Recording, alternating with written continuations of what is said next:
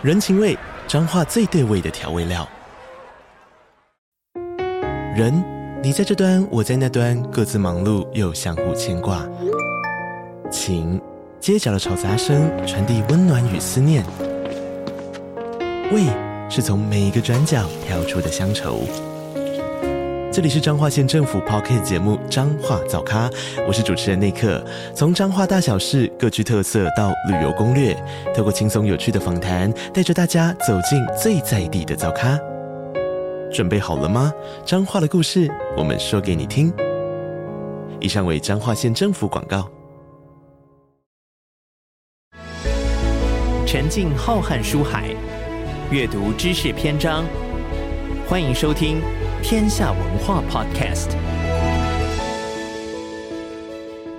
你好，欢迎收听天下文化 Podcast。本集节目与迷诚品合作播出，专访国际名厨江振诚，主厨提炼三十多年来的工作心法，酝酿出《工作美学》这本全新投入之作。期盼你也在节目当中找到属于自己的工作美学。接下来，请听江振诚主厨的分享。欢迎收听《迷成品 Podcast》，今天读什么？在每一集节目里，我们精选一本书，邀请来宾深度分享，也聊聊这本书带给我们的阅读趣味、启发与思索。大家好，我是子瑜。正在听节目的你，最近吃到印象最深刻的一顿饭是什么时候呢？哪道料理惊艳到你？还是与你同桌的人创造了什么特别的回忆？今天我们邀请到国际名厨江振成。当我们进入他的餐厅，就等于参与他所营造的五感饗宴，品尝每道料理的惊喜，创造美好的回忆。现在，我们要深入认识他的厨房以及他的工作美学。欢迎国际名厨江振成师傅你好，Hello，迷诚品的听众们，我是 Andre 江振成。恭喜 Chef 推出新书《工作美学》哦。那我们想先把工作跟美学拆开来看。首先想请问 Chef，您认为工作有什么理想的样子吗？理想的样子就是我们很享受在那个里面，我觉得是最理想的样子吧。我觉得我们很容易陷入这个状况，就是有些时候我们会为了工作而工作。像比方说，我想要拼命赚钱，但是其实我赚钱是为了照顾家人嘛。但其实我忘记这件事情的，所以我就拼命工作，拼命工作，然后反而忽略了家人这件事情。嗯、然后另外一种人就是为了不工作而工作啊！我要拼命赚到一笔钱，我几岁的时候我就要退休，我这辈子再也不要工作了。所以我在几岁之前我要拼命赚钱，这样子好像就离您刚才说的那个理想的样子是差距甚远的。可是美学让这件事情得到了扭转，对吧？我们先认清一件事情，就是生活跟工作，它在我们这一辈子里面是你没有办法摆脱的。就是如果有人生下来就可以不工作，那就是非常非常幸运，他就是这一辈子跟工作没有关系。但所有的我们都必须跟这件事情相处。那所以你已经知道这是一件没有办法摆脱的事情了，没错，他就会一直跟着你。那你怎么在这个过程里面能够 enjoy 多少，就是你跟别人不一样的地方。所以您所养成的这个美学，算是一个方法，让那个工作可以一直跟着你，而且去享受它嘛？那我想一定会有人持续的在问你这个问题，但是请斗胆让我再问一次哦。那您是如何一直维持那个工作的热情呢？首先，我觉得当一开始投入工作这件事情，一定是我们选择了一件我们喜欢做的事。那这件事情是从什么时候变成一个压力，变成一个负面的代名词，或者是说什么时候它变成不再是那一件你热忱向往的那一件事，而希望越少越好，忘记了初衷这样。对，所以我觉得可能要先找到那个源头。那再来就是我们在工作的过程当中有没有去给自己很多仪式感。给自己很多幸福感，这样讲可能有一点抽象啊，就是用各种的方式再去找回你当初为什么喜欢做这件事。你当初可能做这件事情，因为我喜欢料理，因为我妈妈做料理，所以我就好像理所当然做这件事情。但当每一次做料理的时候，就是哦，你看到原来是一群人家里聚在一起的时候，哦，原来我喜欢家人聚在一起的感觉。所以我开始料理，那我喜欢看到大家享受吃我的料理这一件事情，我开始喜欢料理。所以我觉得应该是回去再找到这件事情让你开心的那个源头，我觉得会对工作这件事情比较有轮廓，就不会觉得说哦，我只是付出我的劳力，然后换取我应该要换取的这个心态。所以我觉得这个 beginning 很重要。所以在《工作美学》这本书上面，其实都是在讲一系列从各个层面去讲述你一个一个方法，就是说，哎，我到底要如何找回我当初的初衷，然后找到最初的那个快乐，这个样子嘛？嗯，两件事，我觉得对内是这样子，就是对内对我们自己看工作这个态度是一件事。那第二是怎么把工作变成美学？那工作变成美学的这个过程是什么？工作是对自己，美学是对外。就是当它变成是一件美的事情，它就不再是自己的这件事情。这个感觉有点像是音乐家，或者是说厨师也是一样。就是你先经过一段苦行僧的过程嘛，从小开始喜欢这件事情，你投入很多的精神、很多的时间，然后感觉到自己越来越好，也 enjoy 在这个里面。我觉得这是工作。那当你做出一套料理，一盘菜，或是拉一首曲子的时候，你不再只是给自己听、给自己吃，嗯，而是给更多人分享。那听到你音乐的人，或者吃到你料理的人，他能够感觉到那个美好。我觉得那个就是把工作转换成美学的一个。你会发现说，哦，我做这件事情不是只是我自己很 enjoy，嗯，而是我可以让更多人都享受在其中。所以我觉得那个就是一个工作转换成美学的那个过程。有的时候你已经不再是为自己做，或是说自我满足的一个状态。了解。那工作美学是您的已经到第三本书了，从初心八角哲学，然后到现在的工作美学。那这么多年来生活形态的转变，想问一下您对料理有什么样想法的变化吗？当然，我觉得这三本书其实对我来说就是一个过程，就是一个从内而外的过程。是初心比较像是自己在探索，碰到困难，然后你一直想突破、自我提升，再回来找到心里的那一把火、那个热情的这一个过程呢、啊。我觉得，呃，那比较像初心。那第二个阶段就是当有了新加坡的 Restaurant Andre，然后开始建立了一套自己的工作。方式一套逻辑，那你觉得这一套逻辑是可以套用在任何正在做创作的人的工作模式上？那是八角哲学。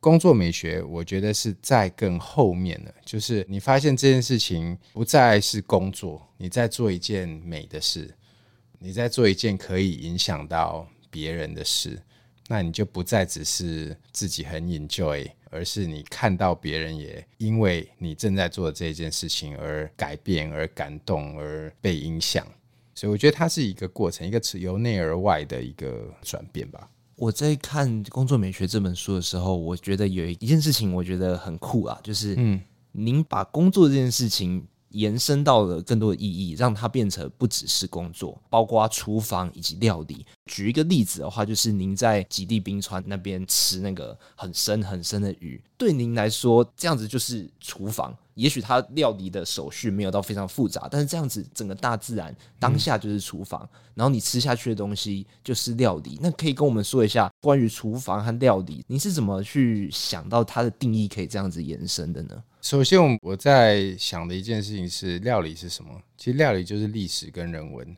就是料理的组成，它可以是传承，就是几千年来大家怎么吃饭，这道料理这个味道被传下来。它可以是传承，它也可以是因地制宜，就是这个地方它只能长出什么，比如说在沙漠啊，在高山啊，在冰川啊，那住这里的人他们吃什么，就是那里有什么他就吃什么。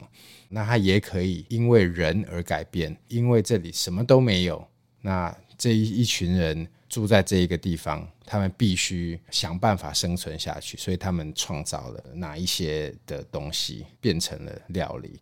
所以我觉得料理的组成，它可以是像中国料理一样是被传下来的，哦，它也可以是因为地形，因为人。所以我觉得这是我一直在思考的，就是一群人住在一个地方，他们是用什么样的方式生存着，这就是料理。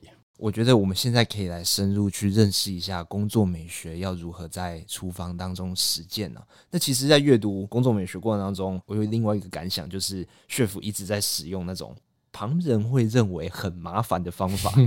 我举一个例子啊，就是您在餐厅里面是任用大量没有相关经验的新手。这个没有相关经验，并不是说哦，我可能在餐厅只有一两年的打工。所谓的没有相关经验，很有可能是完全不是这个领域，完全不是，就是其他公司的业务，甚至于我去应征，嗯、说不定都会比那种在餐厅打滚十几年那个几率高一点点那种。嗯、然后菜单没有经典的菜色，每次到了下一季，他就会换，甚至于 chef 个人还是每天从宜兰、台北这样子开车通勤哦。嗯，那可以请 chef 以。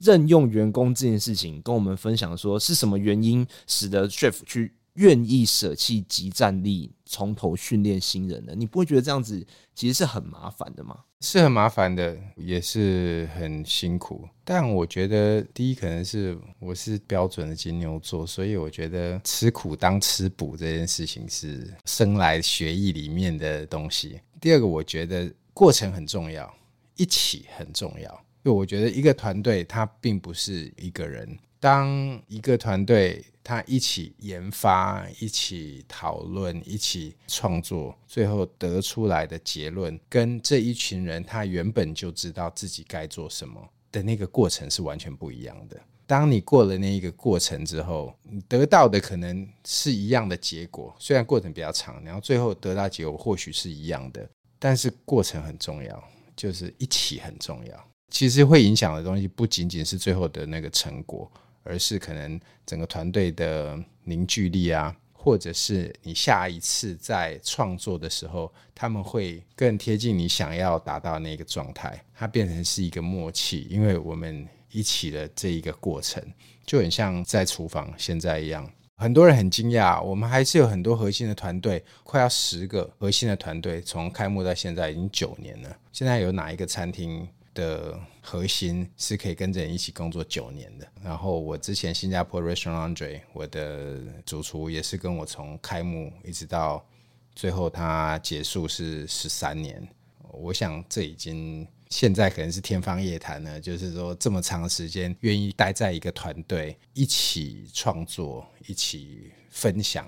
Enjoy 这个过程，我觉得这个是很难的。那因为这一些人从一开始就是从零开始，所以你一起的那个过程，一起过的那个讨论啊、创作啊，所以最后的结果以外，你更多的凝聚力，更多的互相的默契，更多的生活上的乐趣，更多很多互相分享的东西。我觉得这个是除了说哦花很多时间很麻烦以外，所得到的 benefit。因为你是带着他们从零开始养成起来的，所以那个革命情感会一直在这样子。对，那我想问一下，如果他们是从不同背景一起工作，那是否会曾经有那种意想不到的火花？是你在餐饮业工作十年的人，你绝对不会听到的东西呢？当然，当然，其实，在书里面也有提到，像我以前有一个，他是做实验室的科学家这样子，但是他很喜欢料理。他就是有事没事就会做菜啊，然后分享很多做菜的东西，然后也很懂，买了很多不同的器具在家里面玩怎么做菜这样子。有一天他就来应征，那我从他的眼睛里面是看到是有火花的，就是他真的很喜欢这件事情。我说 OK，那就来。第一件事情我就说，哦，你先去整理我们的仓库，然后他就花了一整天的时间把仓库弄得像实验室一样，东西一排一排一排，但是跟我们之前的。排法是完全不一样。我走进去的时候，我完全找不到我要的东西，所以我就很害怕。我就说：“你可不可以把它摆回原来的样子？我没有要你改变我们几十年的工作模式。”那后来我发现，他用实验室的那种逻辑是更容易找到每一样东西的，有点像是我们在唱片行找黑胶唱片。我是先分音乐形态的，还是我是先分 A B C D？哦，就是它会有一个大分类，然后在一个大分类底下，然后再用比方说字母的名称名字去分，就是这样子的话，或许一开始会更复杂、更难上手。可是其实这样子是。可以跟所有人沟通的，而且会更简单明了。对，然后我就觉得说，哦，原来当我们用不同的人他都有他自己的专业。然后他的专业可能是我们一辈子都学不到的，因为我们就很依赖以前就这样子，或者说这样子我最顺手，而从来没有想要去改变它。后来我就觉得说，嗯，其实把对的人放在对的地方，然后让他发挥到最大，是我在管理里面很重要的一环。其实说到管理的话，我就想要谈一下关于厨房的团队的运作。就是相信许多人对于厨房那种高压、残酷的印象是受到 Golden Ramsey 的那个厨艺节目影响，还有那个 最近还蛮火红的大熊餐厅嘛，就是脏话啦，然后跑来跑去啊，咆哮怒吼这样子。其实主厨在书中其实也表示过，在法餐当中那种严格凶悍的主厨，其实可以说是常态。但是在您的书里面，还有在纪录片《初心》里面，您的厨房却不是这么一回事。这是你的个性使然吗？对于团队的运作，你有什么坚持在里面？我个人觉得，在一个真正的厨房里面，生气啊、咆哮啊、焦虑啊，这些情绪都是正常的，因为你很在乎每一盘端出去的东西，而你很希望达到那个最好的状态，所以我觉得各种的反应都是我能理解的。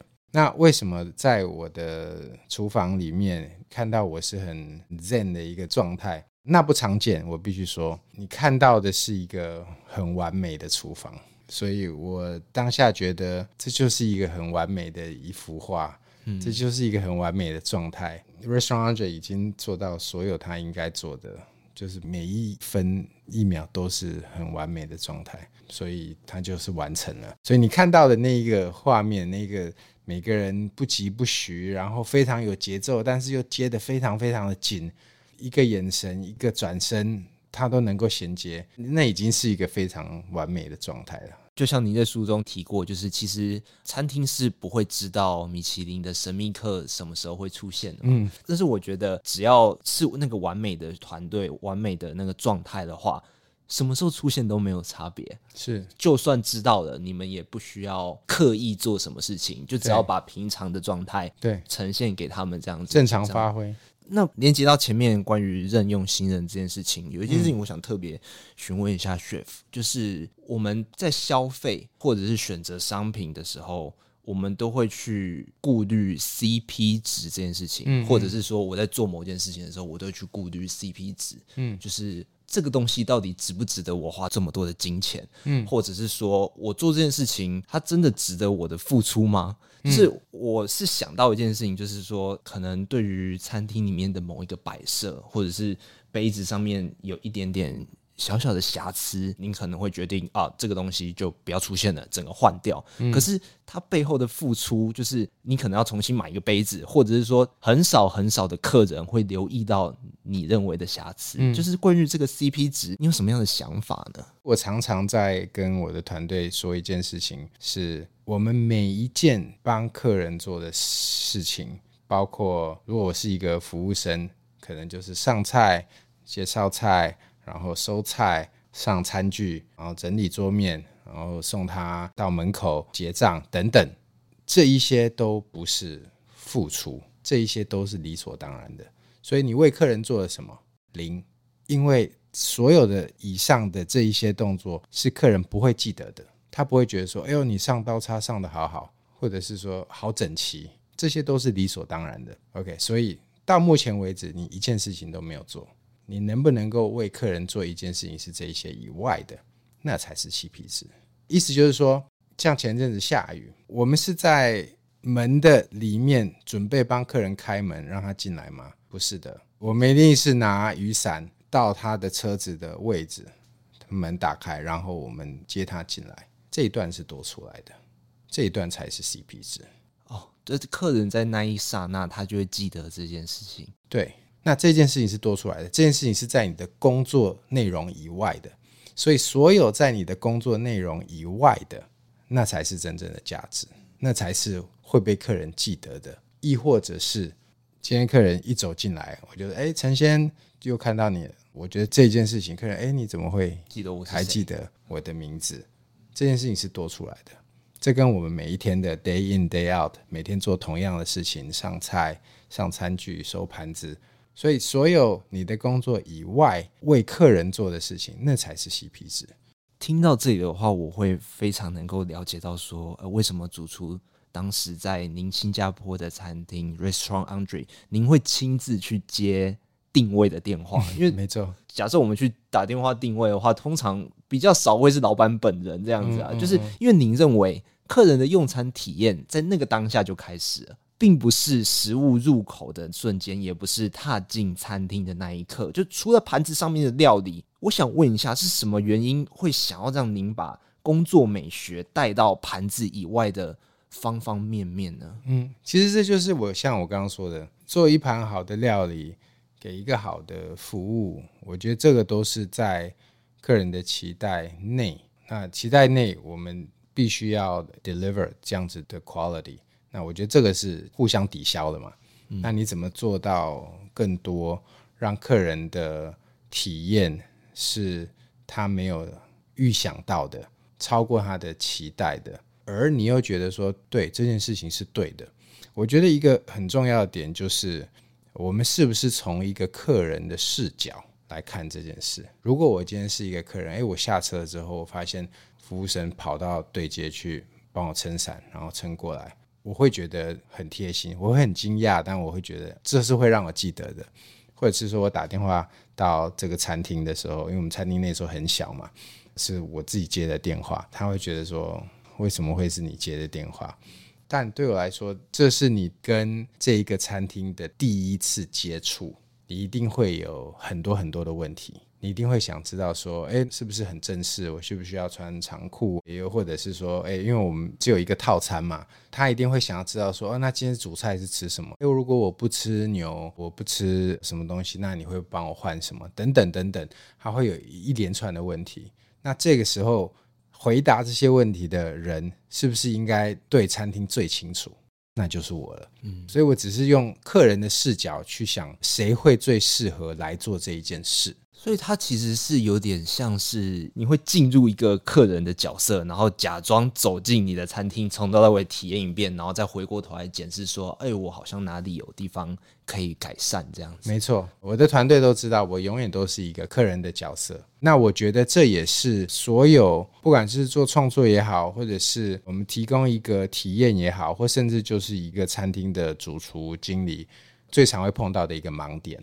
就是我们是不是从客人的角度？我今天早上在跟一个朋友聊天，他是做幼稚园的。他说每一个白色的东西的角度都要蹲着看，因为那是小朋友的视角。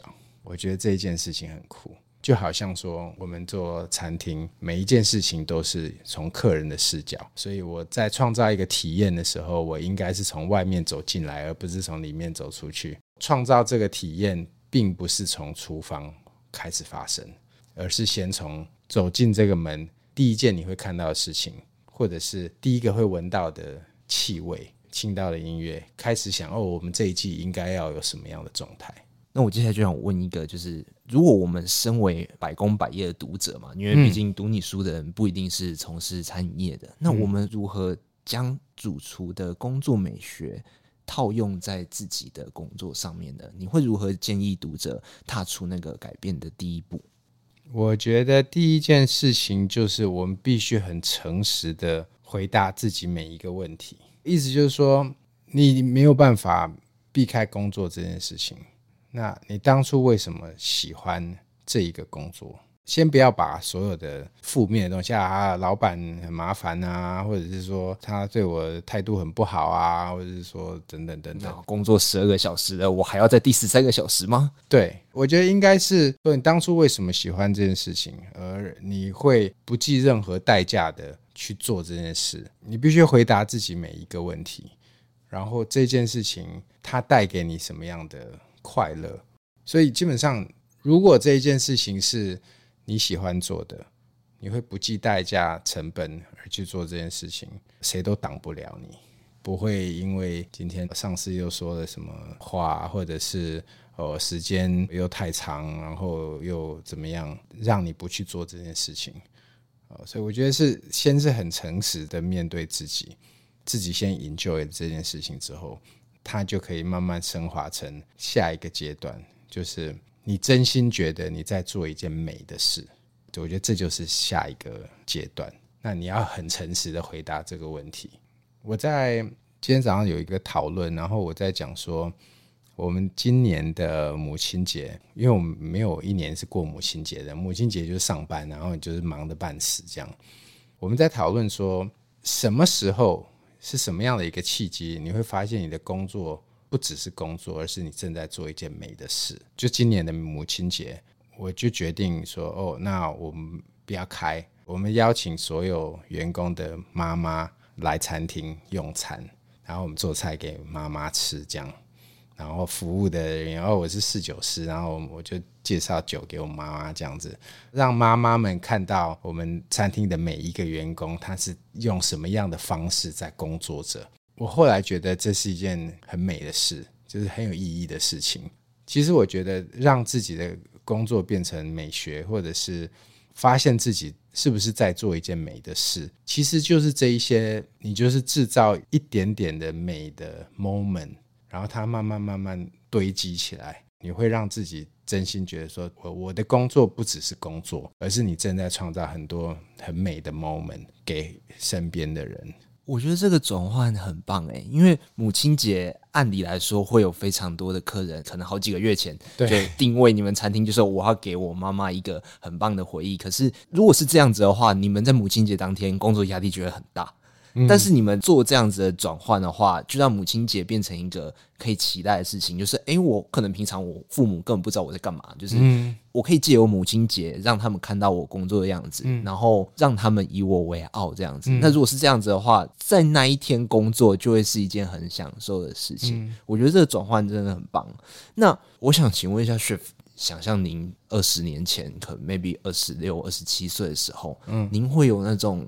动力、灵感枯竭的时候嘛，就比方说，有些时候会有一种觉得自己是一个牙膏，已经快要干掉了，然后挤不出东西来的那种感觉。我觉得要看是什么状态。就是我那时候可能还在我的主厨的餐厅下面，那个时候当然是一天十六小时，然后时间很长，压力很大，对，会有那种快被挤干的状态。但你会去想说，我有换到什么东西吗？对那如果有换到什么东西，你看到他的成长，你就会很开心。我还记得那时候，我会在我的 station，我的工作位置墙壁上，我会写，有点像那个运动员一样，我会写几分几秒，就是我每天做同样的东西嘛，啊，我有没有在我的时间内做完，或者说最快。最高纪录是几分几秒这样，那你就很想要突破那个，那你也突破了，嗯，你再写上去哦，五分十八秒，然后四分五十九秒这样子，你就会找很多的小的 moment 鼓励自己，然后看让自己看到说，哎，我有在进步。你的身体是枯竭的，但是你会觉得，哎，你在某一个地方又很富足、很丰富，来平衡自己这样。听到这里的时候，我心里有一块东西算是解答了啦，就是您在书的前半部的时候，对我来说有点像是在对于现在那种躺平文化的那种年轻人做一个喊话，就是你其实可以在很多地方找到那种内心的平衡，即便你的努力看不到结果，即便你可能努力了很久很久很久，你也买不起某个地方的房子这样子，可是你在内心你会得到一些富足，然后你的改变。其实是会看到的。那在阅读 Chef 的历程里面，其实会了解到说，您的影响力其实已经不只是厨房，而是包含 RAW 在内的全世界七个餐厅，乃至于整个餐饮的产业啦。那我会觉得说，哎，其实您一直以来都是抱着初心。那即便现在您是以策展人的身份，在投注创意和关怀在整个餐饮产业里面，那对您来说视野的转变有什么不同呢？就是您现在已经。不只是做菜了，我自己觉得当然还是做菜，只是第一就是当你从客人的角度来看，你走到餐厅绝对不是只是为了填饱肚子这件事情，它跟其他所有事情都有关。所以对客人来说，用餐者来说，这整件事情，所有的从音乐啊、冷气啊、椅子啊，这整件事情都是一件事，就是用餐这件事。所以我觉得，当我转换了那一个角度，你会发现所有的东西都跟它有关，因为它都是体验的一个部分。当你理解这件事情之后，你就不会只是专注在说“哦，我只要把菜做好，或者说我做我想要做的，如此而已，而是它是一个互动，它是一个同理心的概念，或者是你先把这件事情全部演练过一次，然后你会知道说这个才是完整的一件事情。对，我没有办法想象一个餐厅只有厨师没有服务生，那那个服务的过程是什么？呃，我觉得都是缺一不可啊。全部都是同一件事情。对对对，那当你觉得这是同一件事情的时候，你就会不得不这样做，因为你觉得那就是一件事。那我觉得跟策展很相像的地方，就是我们是先从你想传达什么讯息开始，意思就是说，客人从走进去跟走出来，他会带走什么？从这件事情开始，然后开始去构思整个过程，也有点像看电影，就是吃一顿饭两个小时。看一场电影两个小时，这个电影当你走出来的时候，你第一句想说的话是什么？就说刚刚的哪一个部分，我觉得哇好震惊哦，或者是说那个 moment 很棒，会记得的。那我们也希望能够达到那样子的状态，所以其实整个过程就像是策展，整个过程就像是拍一部电影一样，每一个细节对我们来说都是重要的。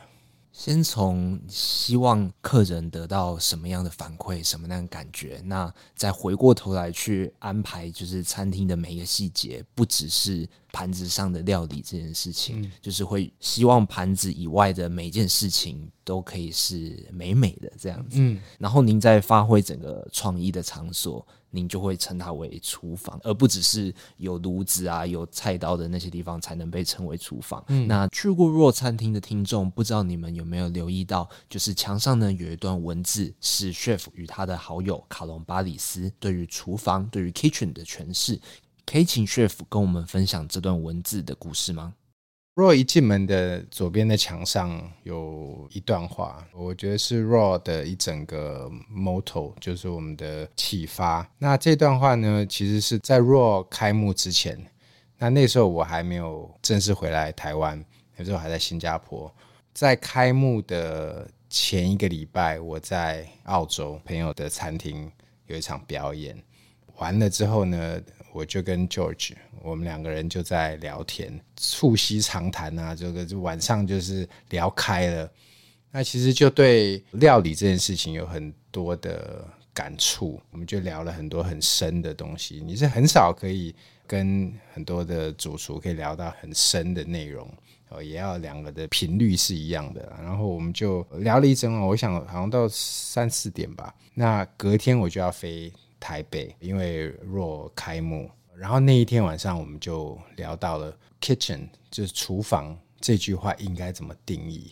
它到底是什么？它对我们的意义又是什么？然后我就在那个过程里面，我就把它记下来，就我们两个人聊天的这些内容，我就把它写下来。然后那一天晚上，我就打电话回来台北，我说明天开幕，我希望它在若的墙上。他说什么？我们还在十个小时就隔天嘞，就就就要开幕了。他们就连夜找到一个可以画画的设计师，然后我们就把这个东西写在墙上，连夜写到隔天早上六点。然后那个漆才刚干，我们好像是中午开幕吧，所以就是六个小时前或者是五个小时前那个东西才写好。那我觉得那个东西很重要，所以。对我来说，在这个书里面的最后，我想要放上这一段文字，因为对我来说，这就是厨房，就是我们在填补的，并不是只有人们的胃，我们在创作的也不是只有食物，而是学习的怎么跟这一些大自然相处。每一件我们创作的东西，其实都在这个过程里面留下一些定义，留下一些我们对这个环境或者此时此刻的一些。记录，我觉得不管是厨房的员工也好，或者是说客人也好，他进来可以看到这一段话，我觉得都很重要。那最后有点像工作美学，我们回到这本书一样，就是在最后还有一句话说：“If this is a dream, please don't wake me up。”就是我好像就是 enjoy 在这个梦里面。如果这一切都是梦，请不要叫醒我。我觉得这是一个很棒的一件事情，就是当你发现你其实。在做的工作并不只是工作，它是一件美的事，你会很 enjoy 在那个其中。那如果这是梦，请不要叫醒我。我觉得这是一件很酷的事。没错，我在看这边的时候，我也是觉得哦，深受感动，就是把厨房的定义再更延伸，而不只是充满油烟的一个地方，而是整个餐厅或者是整个发挥创意的场所，都可以是 kitchen，都可以是厨房。在节目的尾声哦，想问一下 Chef，您最想将《工作美学》这本书向哪些人分享呢？可以跟我们说一下 Chef 想要改变的现况吗？首先，有点像是在我这个序里面，我有说的，就是我觉得为什么会在这个时候出《工作美学》这本书，也是我对现在这个时刻，大家越来越把工作这件事情想成一个负面的焦虑、压力代名词。我希望我们能够重拾对工作这件事情带给我们真正的意义，然后这个意义是我们并没有浪费任何的时间。去做这件事，而是我们把时间花在对的地方，而这个东西是会让我们成长，会让我们享受它，也就是生活的一部分。我觉得这本书会对三十岁到五十岁，就是你已经进入职场，已经开始工作，或者是说你已经工作有相当长一段时间，然后或许已经过了那个自我提升的那个状态。而是希望把工作能够推进到另外一个阶段，就是它不仅仅只是我付出我的劳力，然后我换取了什么，而是说我能不能够换取更多美的事情，而这件事情是可以影响到我身边的人，或者是让我自己在享受工作的状态一次。我觉得我们都有那个享受工作做状态，可能是我们刚进入社会。我要当一个平面设计师，然后我哦，我终于在一个平面设计的公司工作了，或者是说哦，我终于在一个有名的厨房里面工作了的那一个开始，慢慢慢慢的递减。所以我觉得工作美学是让我们重新再看我们的工作内容，如何给自己一个不一样的仪式感，重新调整自己对工作这件事情的心态。那最后它是不是能够变成是一件美的事情？是你 enjoy 在其中，然后当你在拉的这个乐器的时候，你是 enjoy 在里面，听到你拉的每一首音符的人也一起 enjoy 在里面。谢谢 Chef 今天的分享。我觉得 Chef 就像一个玩游戏不看攻略，然后自己摸索的玩家，但最后他会把所有的成就解锁，把所有的彩蛋都挖掘出来，玩得比别人更尽兴哦。希望透过今天的分享，能让我们跳脱工作与生活如何平衡的难题，喜欢工作中的自己，开始享受生活。今天的节目就到这里，邀请大家到诚品书店全台门市，或者是点阅节目资讯栏的成品线上书籍链接，查找天下文化出版的《工作美学》。如果你喜欢这集内容，请在收听平台给我们五颗星。有任何想法，欢迎留言给我们。谢谢大家收听，也谢谢今天的来宾江正成主厨。拜拜，谢谢大家，拜拜。